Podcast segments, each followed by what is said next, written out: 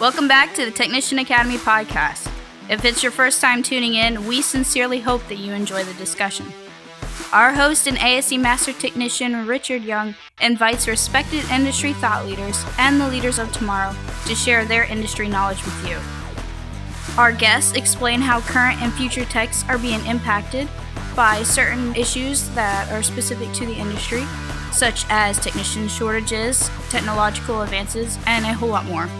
For this episode, we've invited Brandon Steckler to bring his industry expertise to the table and offer his opinions to various industry specific issues. Brandon is an experienced automotive technician with a genuine passion for the industry.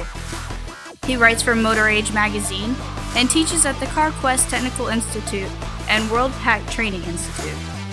In the podcast, Richard and Brandon talk about technician training and also how they think that new generations of technicians can be reached. We hope that you enjoy this episode. Be sure to let us know if there's anyone that you would like to hear from. Your feedback and suggestions are certainly important to us, so feel free to shoot us a message or give us a call.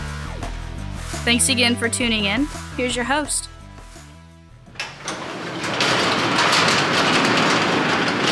Welcome to today's Technician Academy podcast. We're fortunate enough to have Brandon Steckler with us today. He's an automotive technician, instructor, and automotive writer. Welcome, Brandon. Hey, Rich. Thanks for having me. I appreciate it. Well, I, I thank you. Uh, you know, you bring some interesting perspective to the industry, and in our short discussions we've had, uh, I'm excited to have you on the podcast. I'm excited as well. Uh, the industry's been very great to me, and uh, I'd really like to give back everything that's been given to me and then some. Well, great. So, uh, just give the listeners a brief rundown of where you're at in the industry and where you've been, and maybe where you want to go. Oh, well, uh, currently I am a I'm still a full time technician uh, at a at a full service facility near Philadelphia, Pennsylvania, called Lycon Automotive. Um, I work there as a as their diagnostic technician, and I try to offer uh, support to the other technicians, you know, and, and help help try and guide them uh, in regards to diagnostics. Um, I also uh, had the opportunity uh, about a year ago to submit uh, an article, uh, a case study, if you will, to Pete Meier of Motor Age magazine, and he gave me the opportunity to place my article in the in the magazine, and it seemed to work out pretty well. He's been real stringent and and is uh, teaching me how to be a good writer. Uh, I kind of thought it was going to be simple, you know, getting the content to him, but uh, frequently he kicks my work back to me and tells me to make it nicer. So uh, I learn something new all the time from him, and uh, feel appreciative of that. But I also uh, I have aspirations of being a good instructor. I was uh, given the opportunity to teach with uh, CarQuest Technical Institute, and uh, also the opportunity to produce my own class uh, for WORLDPAC Training Institute and, and present it as well. So it seems like all these doors keep opening up for me, and uh, I'm just I'm really thankful to have the opportunity. You know, it's hard work, lots of late hours and weekends, but uh, and like I said, the industry's been really good to me, and if if I can give back, you know, half of what it's been given to me, I, I feel I could sleep well. You know, when I'm of age. Uh, absolutely. So, so you've been an instructor uh, 18 years, um, you know, or a, a technician, uh, and and I would say you've been an instructor. I mean, being around the peers in the industry, uh, and and I got familiar with you watching some of the posts and some of the comments you've made on Facebook and and in some of the uh, different groups that we're in common group with. Uh, you know, being an instructor, how how does that drive you? I mean, uh, you know, you and, and being an instructor myself, you know, you get all different age groups of people in the class. How do you handle that? Well, you, you know something. Uh, I learned, and I, I don't remember somebody telling me this particularly, Rich, but I do remember it just kind of hit me like a ton of bricks. And uh, especially, you know, I, I'm fairly new to being an instructor. I haven't been doing it long, less than a year. Uh, I've had a couple of classes hit and miss with uh, my mentor, Jim Morton. You know, we partnered up and uh, and and put on a class we call the Diagnostic Smorgasbord. But uh, being an instructor, I'll, I'll call it an official instructor, is is new to me.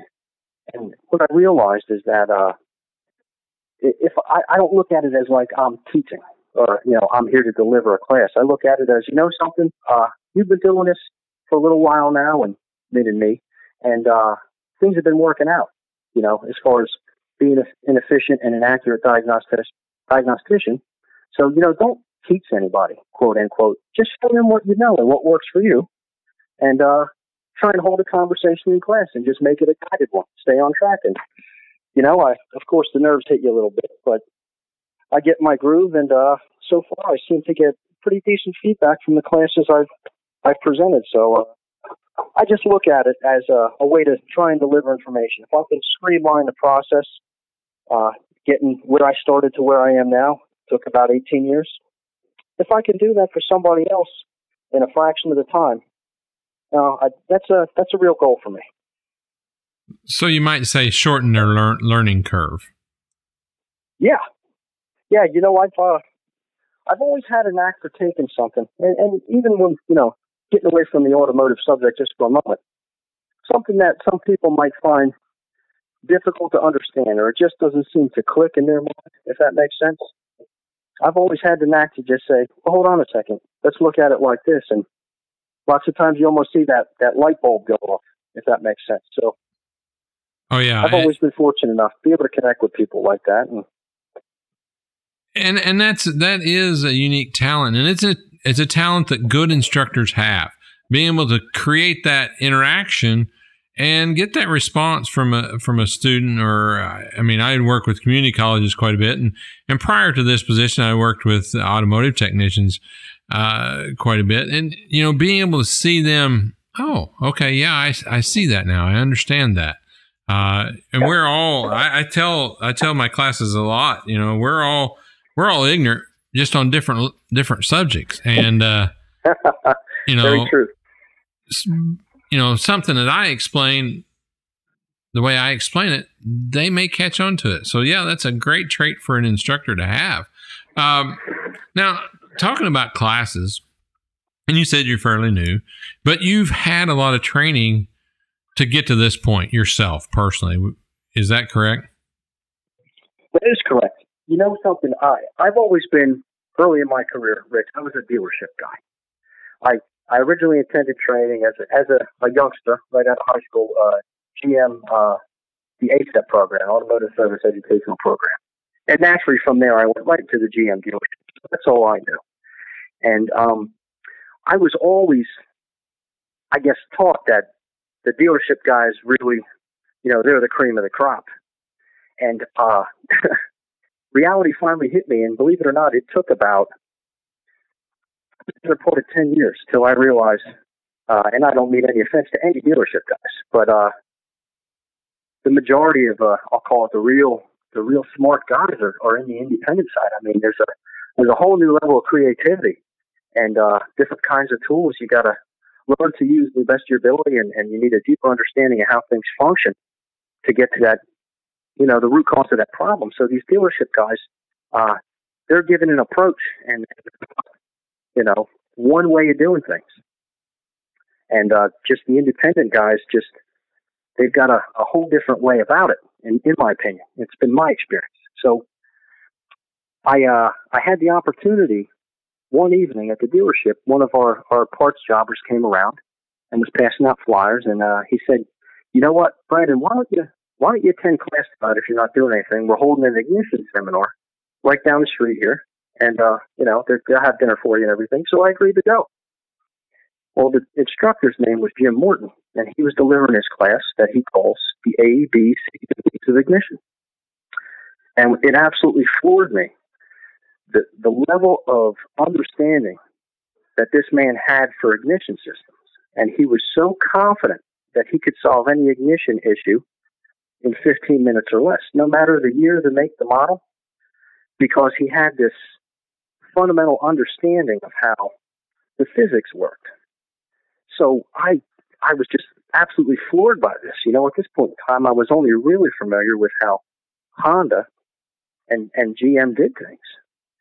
So to hear him step up with that level of confidence, I was I was fascinated by it. So I approached him after class and asked for some private instruction. And he smirked, not taking me seriously. And he said, sure, I charge a $100 an hour for private instruction. So I think it was a week later, we met at his place and, and went to his basement where he had this, uh, I'll call it like a laboratory student type classroom set up. And, and we went over some things and I was there better part of five hours. And yes, sir, he charged me over $400 for that day, but I'll tell you what, I was happy to pay it. And ever since then, he's taken me under his wing like an uncle and, and a nephew. And, uh, he's been a, a huge part of my, my progression through the industry. And he's really, he set a standard for me as far as training goes that it's, it's important that you stay educated. And the day that you think you know everything is, is a, is a sad day because there's always something to learn.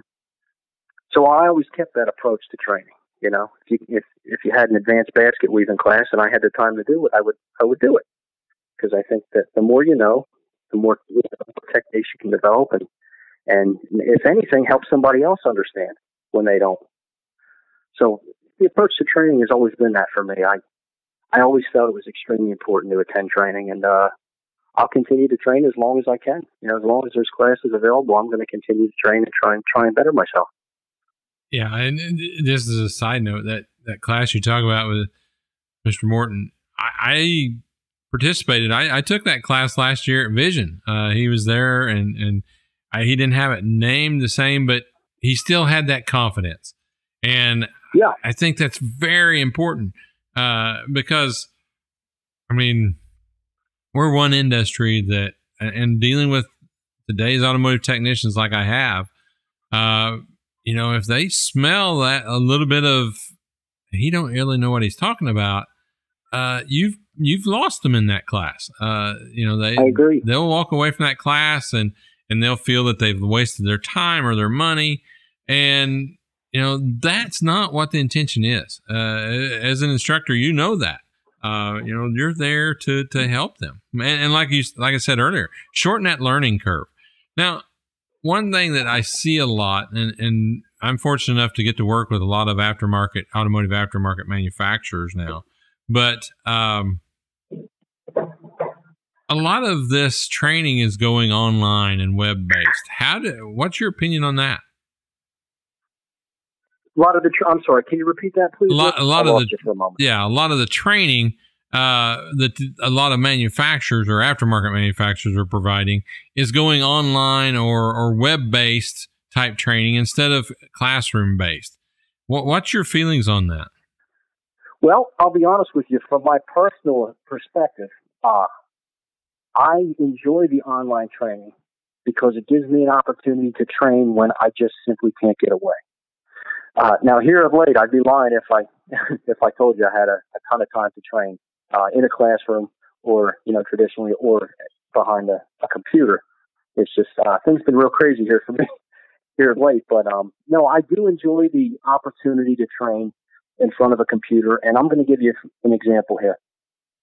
When things tend to get slow at the shop as, as it does from time to time, you know, you can clean and clean and clean until everything's spotless and you can stand around and do nothing or you can take that opportunity to, to go sit down, get yourself comfortable, maybe grab a cup of coffee and try and learn something. And I did just that. And uh, the perfect example was when I was in Florida working uh, for Terry Winter Automotive, excuse me, Auto Service Center. Uh, I did just that. You know, it wasn't very often that we got slow, but on a slow day, uh, the opportunity was always there for me to sit down in front of a computer and, and get online and train. But I will say, uh, in my opinion, some of my best experiences have been in a classroom. Uh, that classroom interaction, like I said, you know, you're in front of a teacher and you might absorb something and hear something come from that teacher that the guy next to you just, it's not clicking and you can see it in his face. And then, you know, break time rolls around and you lean over and introduce yourself and, you know, you kind of, you kind of saw the look on his face and wonder what the confusion may have been and you can clear things up real quick. Another thing I want to point out is when those hands do go up in class and those little sub conversations arise, um, there's there's a wealth of knowledge. You know, these these guys you sit in class with. I mean, uh, it's easy to take for granted that they're just they're there to to learn like you, but a lot of these guys have got decades and decades of experience, real good experience, and they've got a lot to offer. And uh, to, to meet these guys, and I say guys, I mean men and ladies, to meet these people and, and shake their hand. And, and uh, I free, I love to collect business cards. I got a whole stack of them upstairs in my bedroom, you know, of, of people I meet and cross paths with. And these people become friends of yours. And now with, with technology nowadays, I mean, I've got friends all over, heck, all over the world. I've got, I've got a, a good friend in, in uh, Africa. His name's Tarai. And, uh, we talk frequently and he's like a brother to me. And we, we can, you know, get online and have conver- intelligent conversations and, and with other groups. And, uh, it's, you don't meet these people, you know, training online. You, you meet them in, in the classroom atmosphere. And a lot of these guys have, I can see them easily being friends for life. Oh yeah. I, I and I experienced that whenever I, prior company I was with, I, I done quite a bit of technician training and, you know, it was in an evening and uh, it was usually a three hour class but it seemed like the class usually ended up around was over around nine o'clock and and I was picking up stuff, but there would be three or four guys that or five that would stick stick around and and we'd start talking about the industry and talking about what the class was and just the wealth. I enjoyed that. And we may sit there for an hour and a half, two hours talking after class is over. That wealth of knowledge that you're exactly right. I mean, uh, first off, if you've got a technician that shows up and comes to training, he's serious. Uh, yes. He's there for a reason. He or she is there for a reason. They're there to, to learn, to glean information from you. And and I, that's a two way street. Uh, I see a lot of instructors that are really good at bringing that out from their students, uh, you know, getting that interaction. I agree with that. So I really do you know, we here at Technician Academy deal a lot with community colleges and the younger generation. Uh, do you think? I mean, because you're you're kind of at a point in life where uh, you're comfortable with web based training, but yet you enjoy on site training also. And a lot of the things I see now, do you feel that the younger generation maybe is more uh, acceptable to online training, or what's your feelings on that? I, I do, and you know what, um, Rich, I have I have some stepchildren that are uh, in their late teens and early twenties, and uh, I saw it over the years. I mean, uh, they were glued to glued to that technology, the cell phones and everything. So they tend to gravitate towards it. Excuse me. Um, and I, I really think they are, if they can stay on target, you know, it's, uh, you got to make an effort to want to sit in front of that computer. So I, I think it's very easy for them to say, you know, well, maybe I'll do it tomorrow or, or maybe on the weekend. Whereas if they're in the classroom atmosphere, they kind of have to be there, if that makes sense. So um, I think they would take very, very good to the, the idea of online training. I just, uh, as long as they have that drive to, to really sit in front of the computer and do it, I think it could work out well for them but I still uh, I still think it's very important to get in front of that instructor and, and sit in class with with your peers and learn together because that dynamic. I know it, it's hard to describe and, until you're there, but it's almost like going to a concert. You know what I mean? It's different listening to music on the radio, but you know when when you're enjoying your favorite uh, performers on stage with, with other people that think the same as you, there's a whole new dynamic there, and I think it, it brings about some excitement to the subject and some really deep thought and, yeah. Uh, and I think it's very key. I mean, I, have experienced it uh, at Vision this year. I was out there and was in a class. I don't remember exactly which class it was, but you know, there was a couple gentlemen that were interacting with the instructor, and, and I learned a large amount of information from them. Uh, you know, so that on-site interaction is good. Uh, you mentioned something there that I kind of want to bring out. Uh, sure the younger generation being staying involved, staying engaged with online training. I mean, there's so much to draw their attention. Do you think? I mean, how does that play in? Well, um, I'm just speaking from my my own experience. But I remember when I was younger, uh, I always did have drive, but a lot of my friends were not very driven, and and to put them in front of a computer and, and say, you know, here you have the opportunity to try and learn something. And and what they're hearing is, you mean I don't have to do it? I can only do it if I want to. you know, some of them just won't. They just won't do it, and you know they don't.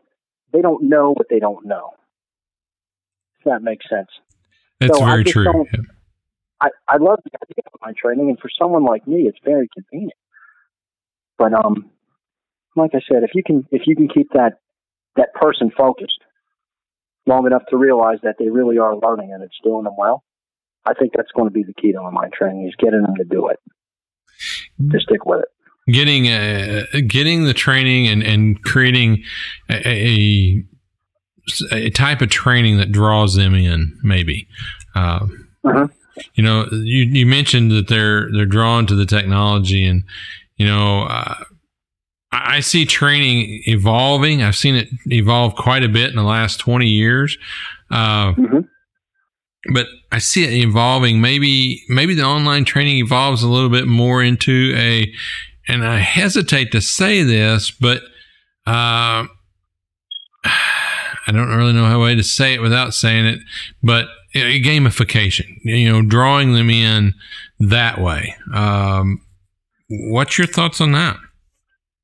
Well, well, how do you mean, Rich? I just want to make sure I'm not misunderstanding you. Well, I, you know, them having to create interaction instead of just sitting there, um, you know, and, and, absorbing a presentation, uh, creating and requiring them to interact. Maybe, maybe more okay. in a webinar type atmosphere instead of a recorded, uh, instructional yeah. based and you know, I I think that's another uh, tremendous opportunity there. It's almost like a hybrid of both worlds, similar to being in front of the classroom, excuse me, in front of the instructor and your peers in the classroom, but also the convenience of being at home in your underwear if you choose to do it.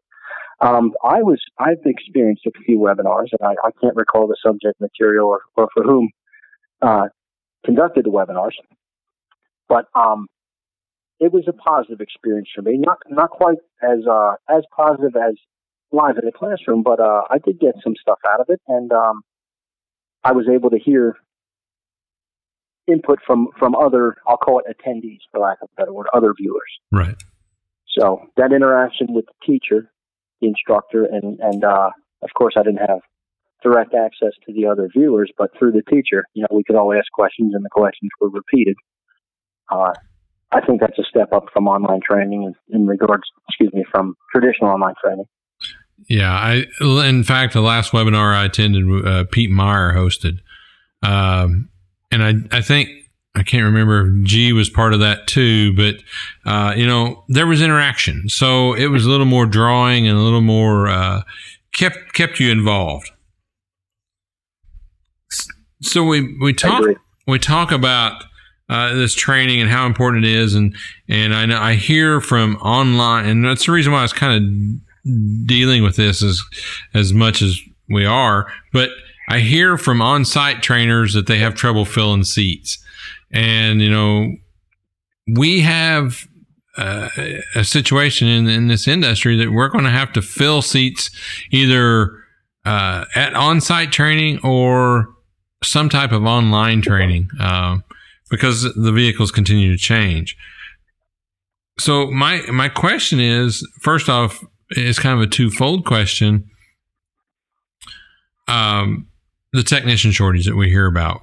What's your opinion on that? And uh, what do you think has has created that problem? Well, you know, uh, Rich, that's a that's a good question, and you know what? I don't think it's just one particular thing. Um, let me let me try to explain a little bit, at least my take on it. You're a, you're a kid, 18, 19, 20. You're probably still at home with your parents. Um, not making very much money, but you, you know, you, you got your training, you went through school, and you've got a pretty hefty uh, loan out for that tuition that you're paying back slowly over time. Maybe mom and dad are helping you, maybe not. I was fortunate enough that uh, I made a deal with my parents that, you know, if I came home with with great grades, they they wouldn't make me pay the, the loan and they'd take care of it. So that worked out for me. But uh, I know a lot of kids don't have that don't have that luxury. So they're they're forced to you know live at home with mom and dad, and uh, you know make a few hundred dollars a week. Um, I'm I'm going to venture to say, and I could be wrong, but they're probably coming home with four or five hundred dollars a week. You know, just a guess. But then you got the you got the tools that have to be purchased. You know, and and uh, I'm not going to pick on one particular tool uh, manufacturer, but any one of them. You know, these tools aren't cheap. Good quality tools cost money. So when you're making four or five hundred dollars a week, and you know you're spending fifty dollars a week on tools or more, you know, and it's hard to get ahead. And here's part two of that is you have these kids that are, are coming into the dealership and or, or the you know the aftermarket shops or the or the chain stores and, and what are we doing as as kids new in the industry, Rich? You know, we're changing oil, right? Yeah. We're rotating tires, so uh, we can't make a lot of money. We you know we don't we don't get a big salary for doing that, so we're we're collecting a little money and we're doing a little bit of work here. You know, so what's the incentive for the kid that's that's making just that little bit of money, and he's he's he's sweating his tail off, rotating tires and changing oil, and, and running around probably like a chicken without a head. You know, he's working his butt off in his mind, but he's not getting anywhere. And and he's there's no. I guess what I'm trying to say is, it's very rare, in in my opinion, that you find a very good structured uh, I, I guess, curriculum, a, a, way to move up the ranks and a way to continue to stay on target and, and learn tasks as we go. Now, I remember when I was in school, I was on a rotation where I'd, I'd spend eight weeks in the classroom and eight weeks back at the dealership. And I had a task book to complete. I'll just give you, for instance, you know, uh, adjust ignition timing, you know, and I'd have to have uh, one of my mentors or one, of the other technicians that was trying to guide me through that task sign off on it, and I, you know, of course, bring my book of tasks back to school with me at the end of that eight week period. So, um, if we can keep these kids moving forward and, and make a, I guess, a deal with them, you know, there's going to be structured training, but also incremental increases in pay. So, pay for performance. If, if we can help keep these kids moving forward and, and show them that there is a way for them to make a decent living as a technician, if they try hard and they continue to learn, I think that'll help. I think currently that's not in place widely. And I think these kids get into this industry trying to do all the cool stuff, you know, the stuff that we see advertised and, uh, you know, work, working on all these neat new cars and, and hopefully being able to drive them and, you know, have fun driving them.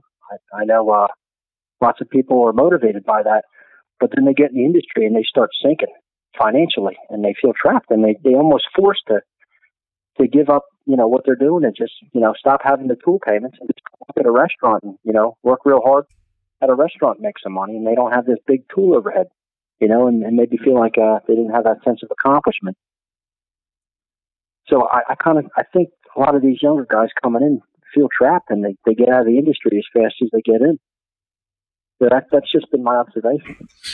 I, I think you're right. And, and, Chris Chesney with CTI, and I'm sure you're familiar with him, but uh, oh, yeah. I watched, um, I can't remember, it was a keynote speech that he brought. It may have been Vision last year, but uh, the number he talked about was, you know, the 30, 30, 30. You know, the student gets out, he's making maybe $30,000. He has $30,000 worth of college debt and he's expected to buy $30,000 worth of tools. And yet he still has, you know, he still has to live. And, uh, yeah. you know, it's extremely tough. And I, it's interesting you say that.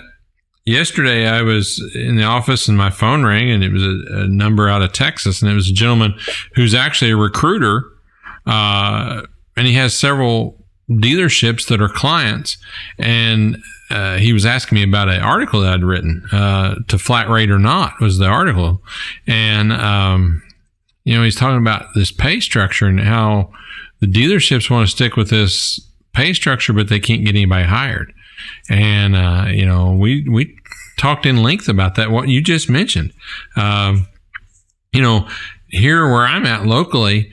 Uh, there's a Toyota manufacturing facility just up the road. And, uh, you know, a lot of these kids that go through the local community colleges are directly recruited by that facility. And, you know, that student doesn't have to buy tools and, and they're making good money. you know something, Rich? Um, you just reminded me of something, and I, I apologize that I failed to mention this. But a really good friend of mine, who's a shop owner, a very successful shop owner in the great state of Delaware, Pete of Pete's Garage. Uh, he has a, a young girl as an apprentice currently, and uh, I think he's got a tremendous deal for her. You know, he's teaching her a lot about the industry and and how to perform these tasks as a, a very good, competent technician. And I think his his idea is, if I'm not mistaken, I hope I'm not, but I, I'm pretty sure he, he takes care of the tools. You know, if I'm not mistaken, he purchases the tools, and, and the idea that if this is one less thing that this young girl has to worry about, can stay focused on being a good technician. It's kind of like you scratch my back, I scratch yours. Yeah. You put in the good work. I teach you how to be a good technician. I provide the atmosphere that's conducive to learning and absorbing, that comfortable, relaxed atmosphere with good information and good experience, and, and the tools are provided for you. I mean, uh, I know if I worked for a guy like Pete, I certainly, pro- you know, would be quite comfortable and wouldn't want to leave, especially in an environment like that. As a young, uh, inexperienced technician, I mean, that cushion of comfort, the idea that this guy's going to show me everything he knows, and and he's going to buy the tools, and all I got to do is do a real good job, and and stay motivated, and uh, I can see that easily drawing some loyalty, and uh, I think these shop owners got to stop looking at it as you know, I don't want to, you know, why should I invest all this training and, and tools into this young guy? You know, he's going to leave one of these days. Well, why not make it a point to try and keep him or her? Yeah. You know, in, invest in them and show them that they can be an important part of this industry and give them the training and the tools and the atmosphere and the information. Why would you want to leave and, and pay them a fair a fair wage, something that not only they can survive on but maybe even thrive on? I mean, talk about motivation. Yeah, I, I, think it was uh, Zig Ziglar that made a comment, and, and I'll probably mess it up, but um, his comment was, "Why or how is it? Um, it's better to train an employee and they leave as to not train an employee and they stay. I agree. I, I just read that recently, and I think you're right. I think it was Zig Ziglar. Uh, you know, and, and you think about that. Perfect. It's it's very very true. Uh, and and me and this gentleman yesterday, I, I hate to keep bringing up his discussion, but you know, we were talking about that, and you know, the his customers who are, are wanting him to find employees, uh, they are completely oblivious to that thought. Uh, you know, trying to grow your own technicians. Um, in fact, he made the comment that they treated it like they were doing the technician, the young technician, a favor by even hiring them. And uh, you know, I, I I just told him, I said, you know, with that mentality, they're going to have a tough time keeping an employee or getting an employee. I agree we're we're hurting for good technicians in this industry, and and good instructors as well. And I think we got to do what we can to, you know, not not fill holes, but hire quality people and retain them. Yeah, I you know, and you mentioned instructors, and and I'm I'm excited to see people uh, of your generation stepping into the instructor roles because uh, some of us older guys are going to step out of those instructor roles one of these days. And, uh, you know, I just recently done a keynote for the Illinois College Automotive Instructors Association. And I asked them, I said, how many of you guys in here are 45 and older? And about 70% of the class the room raised their hand. And then I said, how many of you are have intention of retiring from your instructor position within the next five years, and probably th- yep. two thirds of those sure. raise their hand. You know, and I'm thinking we can't fill the bay with a live technician. How are we going to fill these positions of instructors? You, you know something, Rich? That that really brings up a good point. And uh, I read this somewhere, and I love it. Uh, I think if you have the ability, then you have the responsibility. And I mean that in regards to if, if you if you have good experience as a technician and things have worked out well for you, you're you're not only proficient, but you're efficient, and you can do so with a smile on your face and educate people or, or, or become a person of influence. I really think you have the ability to do this, and with that, you have the responsibility. I think I think it's for someone who has that ability, should take the time and, and you know what I mean, and really burn the midnight oil, so to speak, and, and see if you can help give back to the industry because uh, I think it's going to be important to, to keep to keep the industry moving forward in a positive direction. Like you mentioned, uh, so many of these older, and I mean no disrespect, these gentlemen that have put their time in, and and women as well, that have put their time in, um, they deserve to retire. But the guys coming into the industry, there's more leaving. They're they're leaving at a faster rate than the guys are coming in and and staying. Yeah, and that's that's a scary concept. It, it, truly is, and and uh, I know several local shop owners, and and one of them, I mean, he he does he does very well. The shop's very respectable, and and he he just come down to the point. He just hired a new technician uh, two weeks ago, I guess it's been, and, and this gentleman, the technician he hired is is in his upper fifties, uh, still still great with his hands, uh, you know, and all the knowledge that's that he's bringing with him. But he told me, he said, you know, he said, I just hired him, and uh, I'm already looking for a young person to work in the bay beside him. And, yeah. and, that, you know, that's I hadn't really thought about that, but uh, you know, that's that's being proactive and positive with with the future of the shop. Agreed. So agreed, hundred percent. So can how do we as instructors, as technicians, you know, I know we're not going to sit here on this podcast and, and find all the solutions, but give the listeners one idea or, or two how they, if they're a technician or an instructor or a future technician, uh, a technical writer, how do they help in, in solving this problem of, of shortage? Well, I I look at it. I feel it's my responsibility. It kind of goes along with, with what we were talking about earlier. I, I want to give back, and I don't just mean I want to give back to say I did it. I, I really want to give back, and I want to help. And I think part of my goal is, like I mentioned earlier, I want to take my my experience. In this case, it's it's only 18 years, but I want to teach somebody to get to where I'm at, but not do it in 18 years, to do it in five years, because I think it's that's a reality. You know, with with getting organized and making a conscious effort, I, I sit down and, and have a game plan on how you can continue to learn, learn how to learn. You can really do it in five years, and, and in some cases, uh, a lot less, maybe maybe in three years.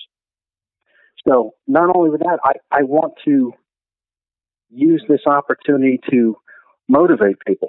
You know, I get a lot of feedback I I like to give. I, when I had some time before things got real busy for me here late, um, I really enjoyed speaking with people on on the Facebook groups because it was very convenient. A lot of people were on involved, and it was very easy to do right from your you know from your cell phone, if you will.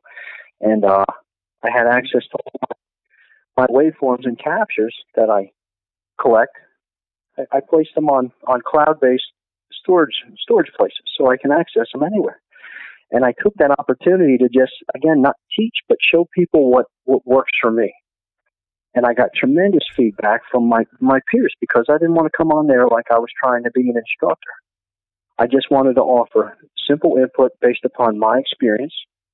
And I always offer people to tell me their experiences and, and give me feedback. And if you don't agree with what I'm saying, let's talk about it and then see if we can all learn something together. And it really seemed to, you know, I've got a lot of personal messages from people telling me how thankful they were for that, that I took the time to do it.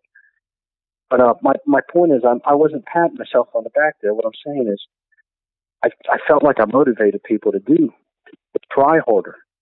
Yeah. And I don't mean just to be a better technician, but the ones that are excellent technicians to reach out and help people and, and you know offer what you know and see if you can help motivate other people to do the same.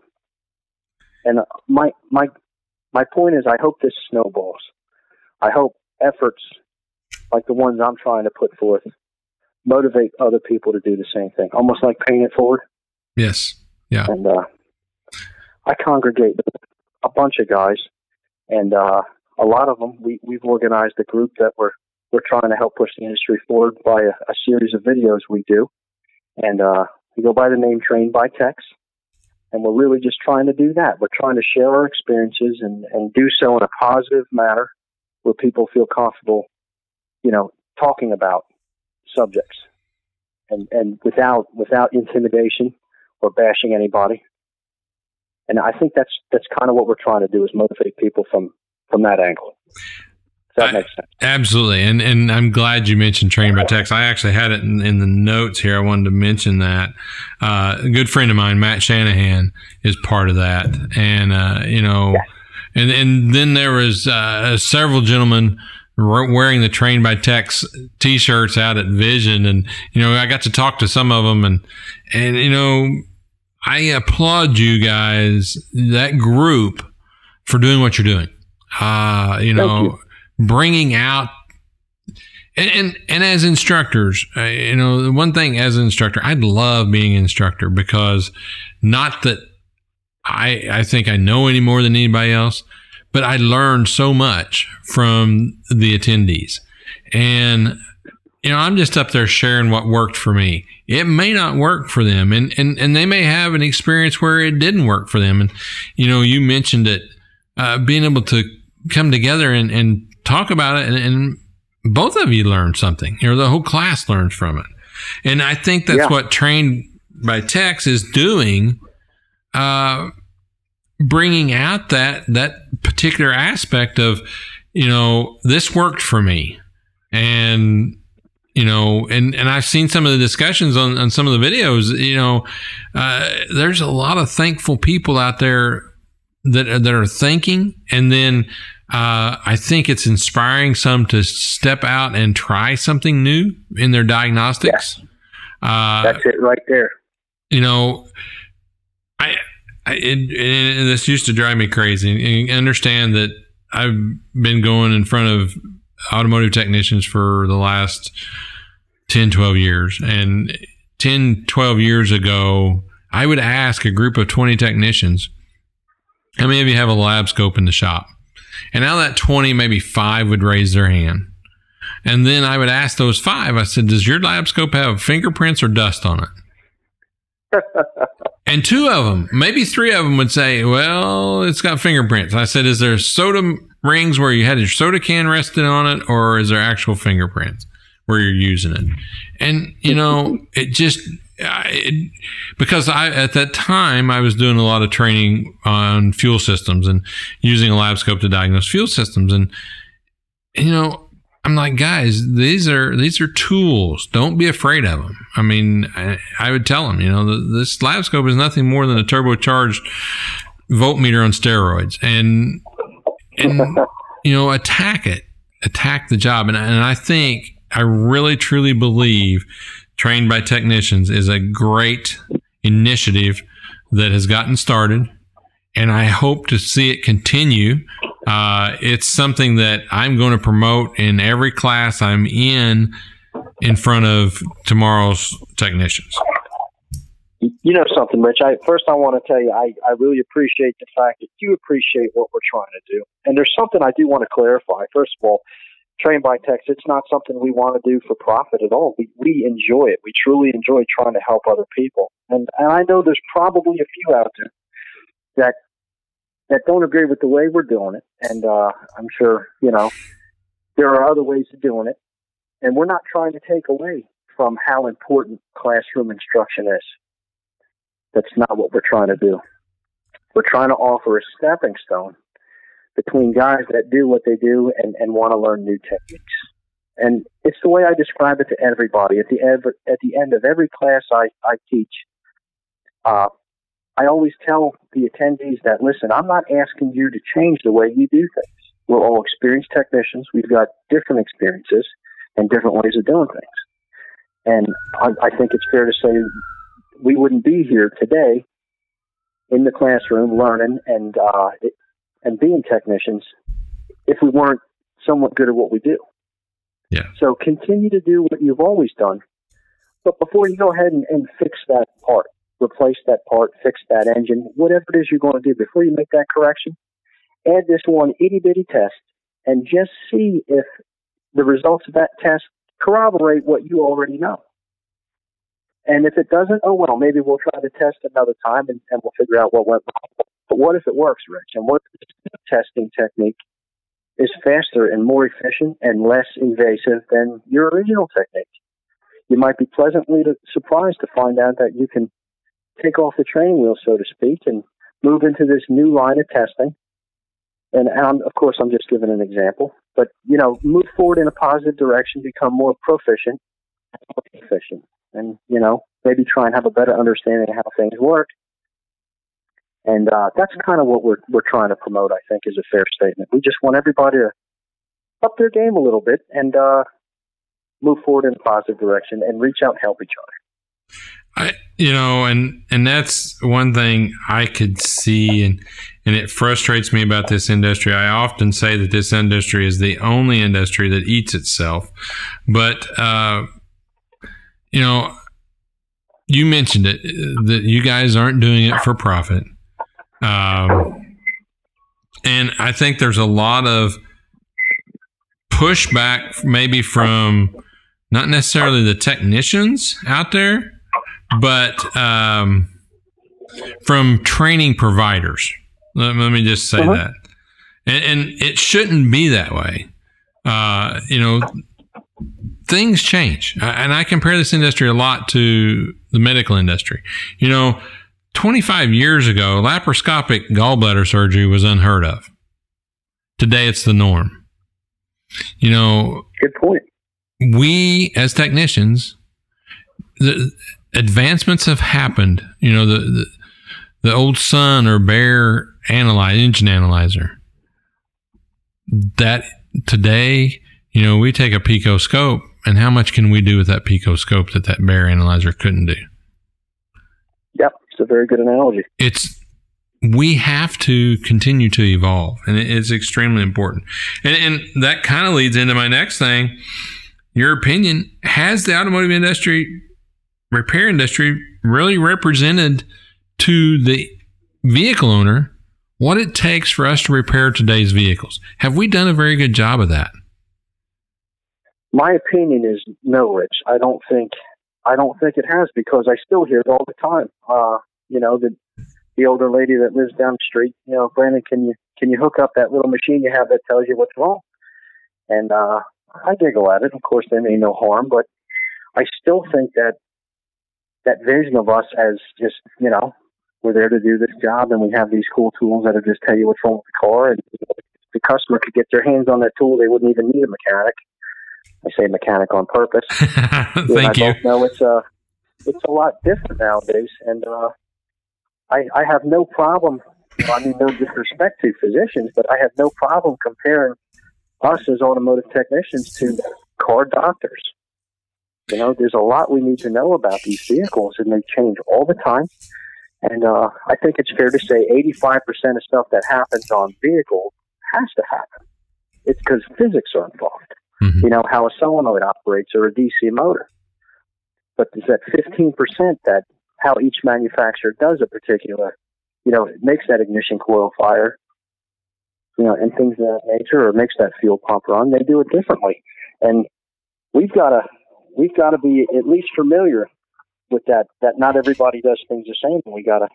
There's lots of information we have to access, and I think it's taken for granted that you know, we, we just, you know, we, we put on a uniform and we go to work and we just start working on cars because that's what we do. I mean, uh, I, I don't think we did a tremendous job educating our customers, the, the people we do this for, on just how how involved it is and, and the mindset required to, to troubleshoot these problems that and these systems that we today. Uh, yeah, and I think it's been within the last month that I and I if you know, correct me, or you know, if I'm incorrect, I apologize. But I seen an article that Pete Meier wrote was something, and I don't remember the title exactly, but uh, it, it, was in reference to a customer saying, "Well, just hook it up to that box or that machine mm-hmm. and diagnose."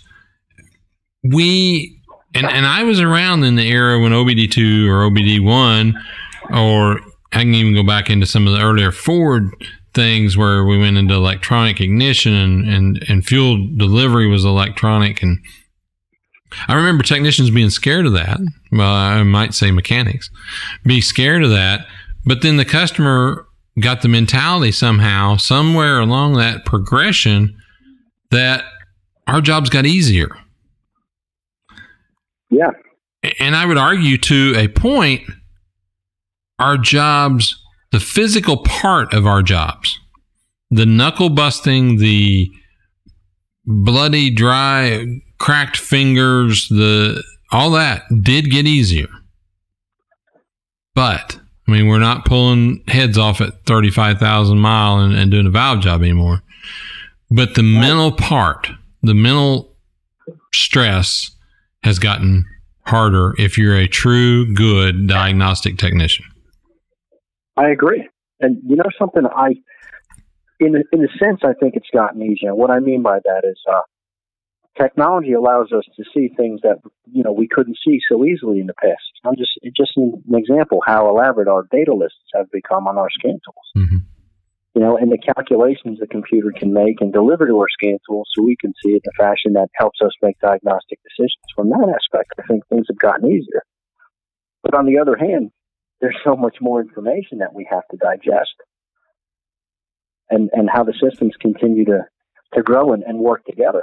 You know, we're, talking about a twin turbocharged dual overhead cam where all four cam phase and gasoline direct injected are all on the same vehicle. You know what I mean? Oh, the technology. Yeah, I, I would agree with that statement. Yes. Um, There's a know, lot. And and it only takes one. Uh, if you don't, if you don't understand how that system works, how that fuel delivery works, how, and now we're, you know, we're talking about variable compression, we're talking about variable valve timing. There's a lot of things coming through the, through the pipe that, uh, you know, it just continues. The technology is going to continue to advance. It has to. Uh-huh. And being able to, you know, get the customer to understand that, I think is, is one step. And, and bear with me here, but I think that is one step we as an industry need to really analyze and, and really look at and, and take training on to educate our customer, then that will allow us to justify a higher cost to them. I mean, I've yet to see a customer complain about the doctor's bill. I mean, they might complain because yeah. they can't pay it, but they will show up and complain about the price. I, have seen it as simple as the price of a spark plug, but uh-huh. you know, being able to educate them, and then we can in turn, or shop owners can in turn turn around and, and be able to sponsor that toolbox for that young technician, or be able to justify a mentorship within the shop. Uh, you know, I think those that I think that is a key. I mean, everything we know as an industry circles around money a lot of the time, regretfully. But I think that's something that's extremely important is educating the customer. Agreed, 100%. It's almost like a paradigm shift here. Excuse me. Okay.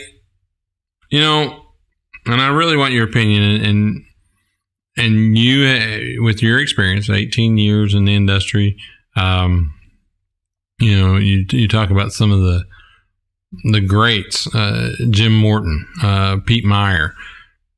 What would be your advice to the young Brandon Steckler 18 years ago?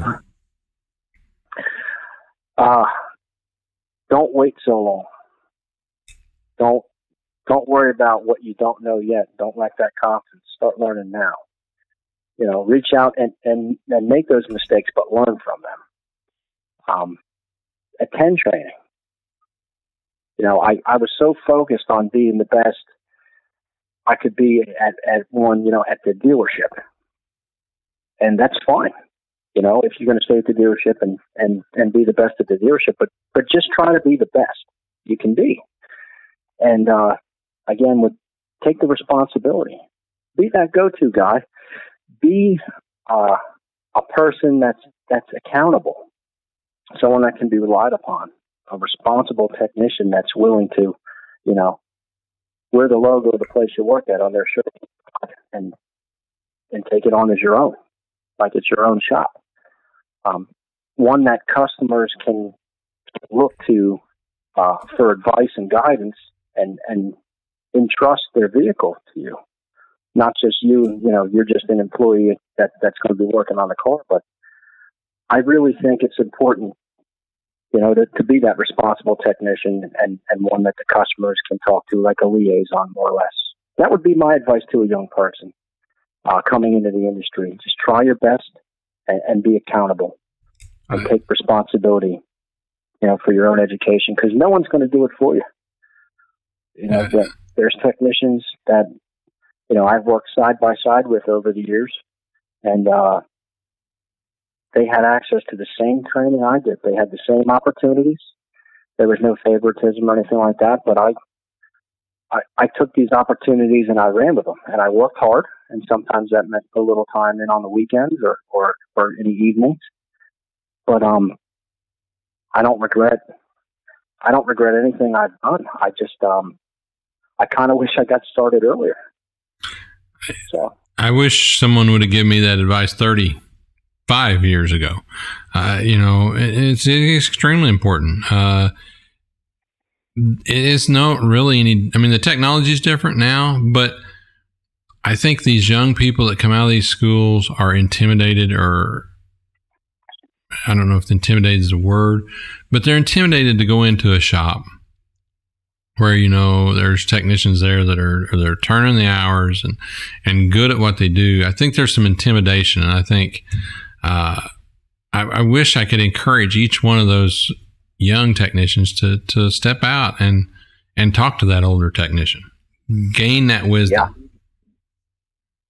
Gain that wisdom. So, you know, we we have talked about a lot of stuff, Brandon, and we've really just got into a little bit of, of where where I see uh, this podcast going. And but you know, one there's there's a couple other things I want to touch on before we we leave this episode. Uh, one is, do you think we would be better as an industry to show these young people a career path?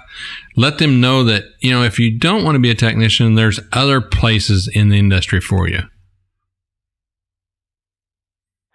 Yeah, I think I think there's some tremendously talented people, you know, technicians, if you will, that people that can train to be technicians and, and gain that knowledge necessary to be good technicians and grow their experience. But I also think there's more to uh, a shop than, than just fixing cars. And, and that's being that face that represents the company, that, that person up front that has that connection with these customers. I'm going to give you, for instance, again, I work I work for Lycott Automotive right now, and uh, there's a there's a woman uh, her name's Bridget, and she has been with this company for over 20 years now. She's the she's the face of the company. She's the person that our customers see when they walk through the door. She's the person they call uh, when they have a problem.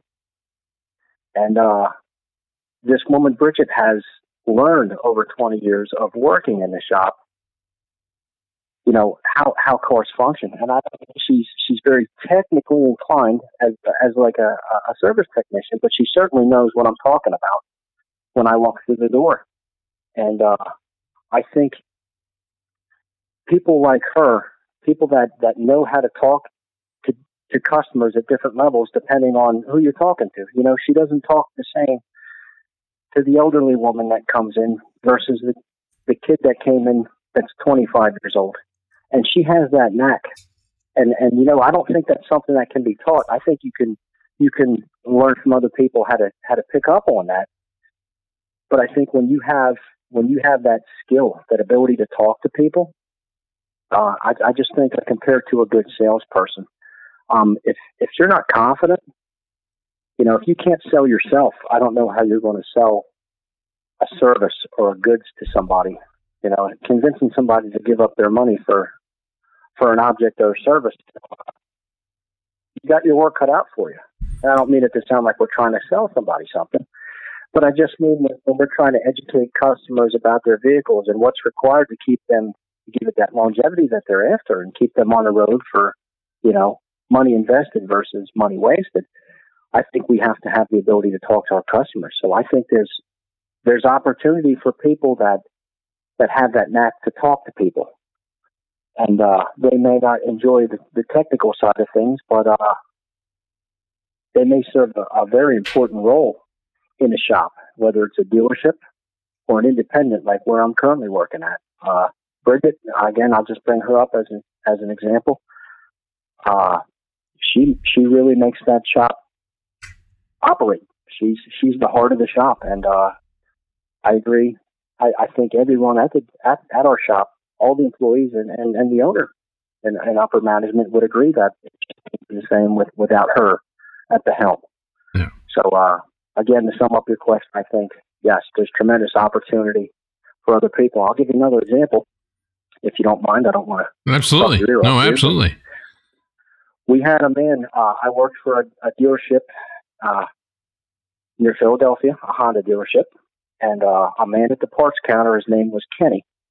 Uh, older guy, probably. If I had to guess now, he's probably in his early sixties. But this gentleman has a photographic memory like no other. This man has memorized hundreds and hundreds and hundreds of part numbers. He just knows them off the top of his head. And that ability to recall that information in an instant, I mean, the guy's like a walking computer. So when I approach the parts counter with a particular job I had to do, and keep in mind this is at the dealership, you know, we're doing, you know, similar jobs over and over again. Mm-hmm.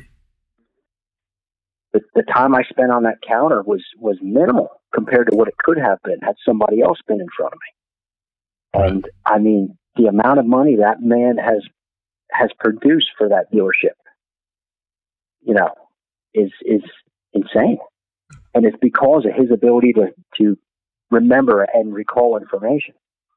So again, I, I, I think there's a tremendous opportunity not just for people who only are good with their hands or are are good at are good problem solvers, because that you know we can't discount that. That's tremendously important, especially on the service end of things, on excuse me, service technical side of things. But the supportive roles that these other areas provide for service technicians in the shop overall, like a face at the counter, a friendly face, a trustworthy face, and someone who's knowledgeable what they're talking about, and, and also somebody at the back end of the shop that that provides us uh, the parts to keep moving these jobs forward efficiently.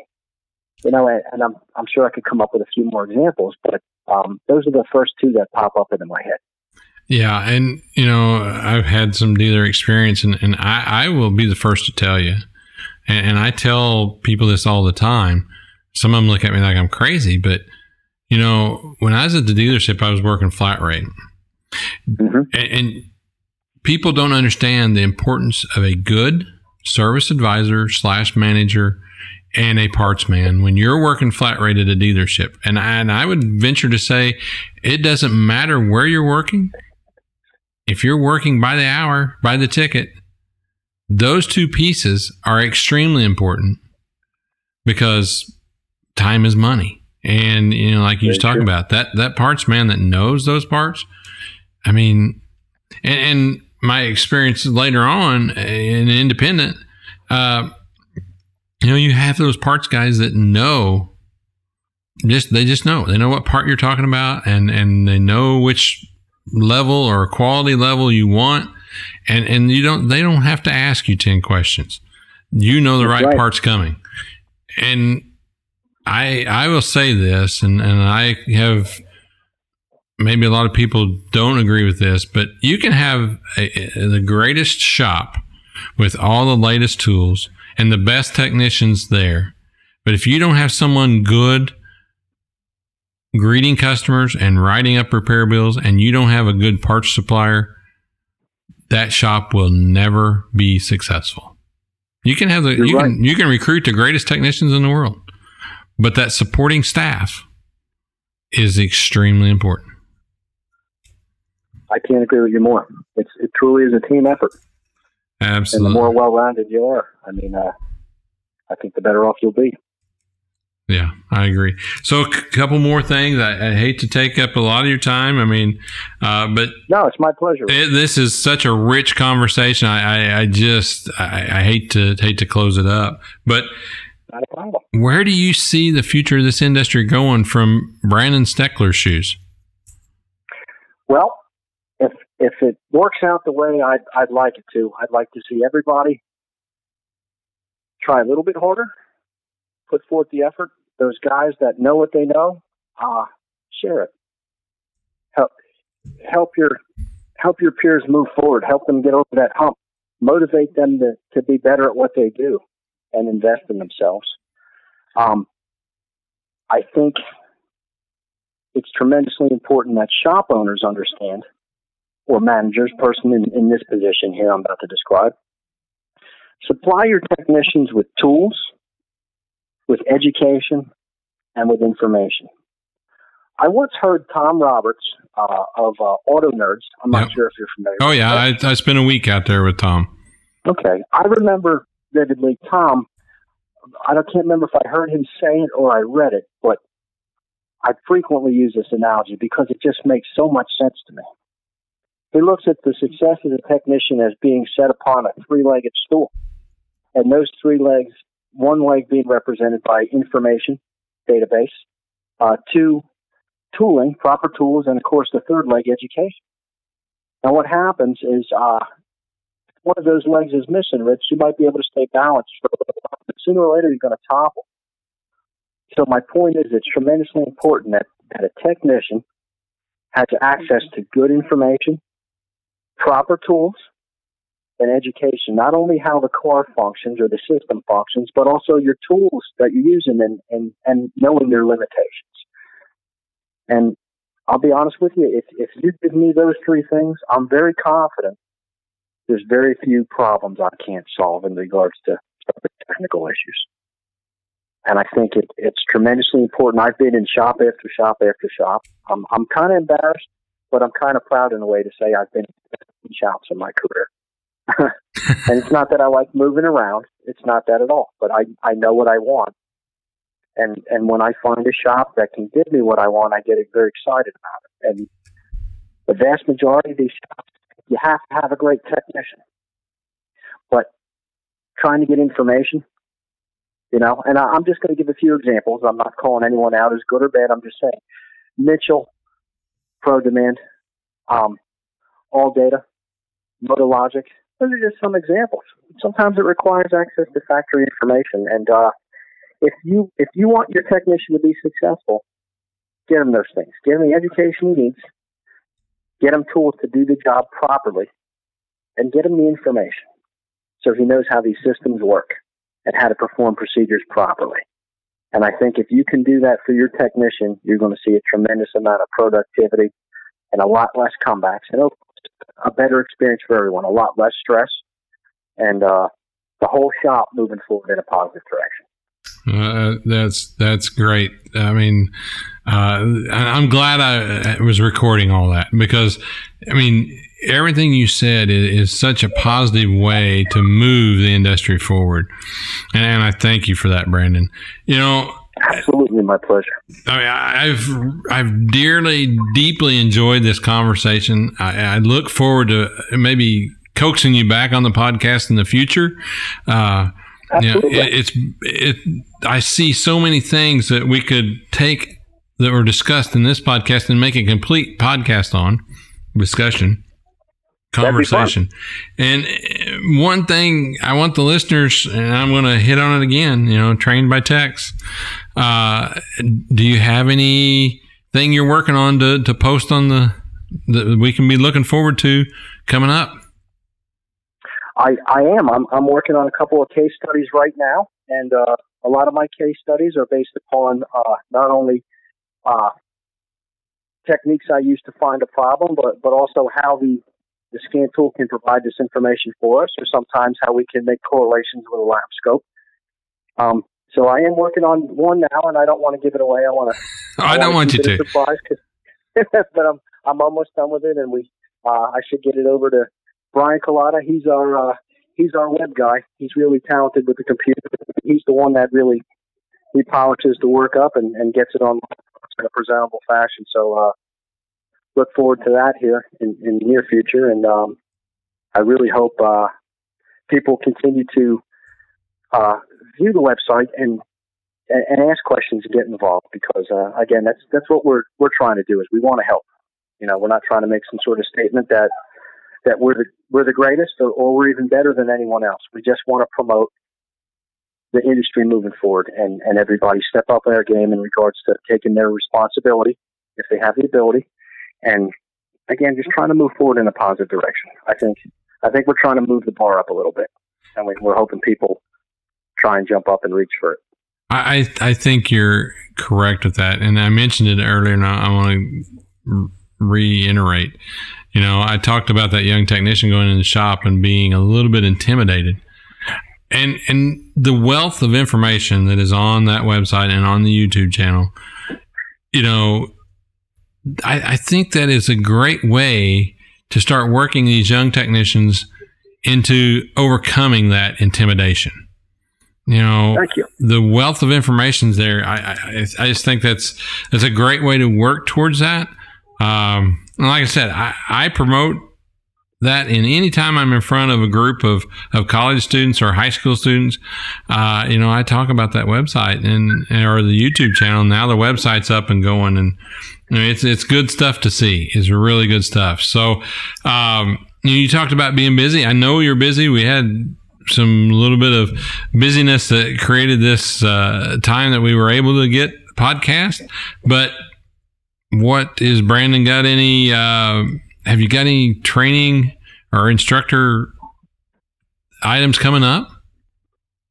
Well, uh, yeah, I was I was asked I was asked to deliver a class again in uh, Automechanika this year in Atlanta. So I'm looking forward to that. I'm currently writing a class uh, based upon pressure waveform analysis and acquisition. I call it that from the ground up. And the class is going to be based around uh, analyzing, capturing and analyzing pressure waveforms from three different angles, from within the cylinder and from the tailpipe and, and the intake manifold as well. But not only doing that and using that to diagnose vehicles, but basically how we can correlate these three different angles and, and make a diagnostic decision. There's a there's a wealth of information that I think uh, a lot is taken for granted, and um, it's available to us if we just if we take the time to look for it and analyze it. So I'm excited about the class. Uh, it's not complete yet. I got a bunch more work to do, and uh, believe it or not, Rich, the hardest part to that one is trying to figure out what information I can include in the in the short amount of time I'm going to be able to have with these attendees because I feel like I can talk about it for days.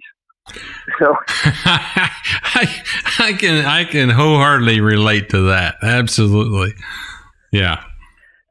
So that's that's that's a personal project of mine in the near future, and uh, I again I'm going to continue to work with CarQuest Technical Institute and, and WORLDPAC Training Institute to deliver classes across the U.S. and Canada, and uh, we'll see where 2019 takes us from there.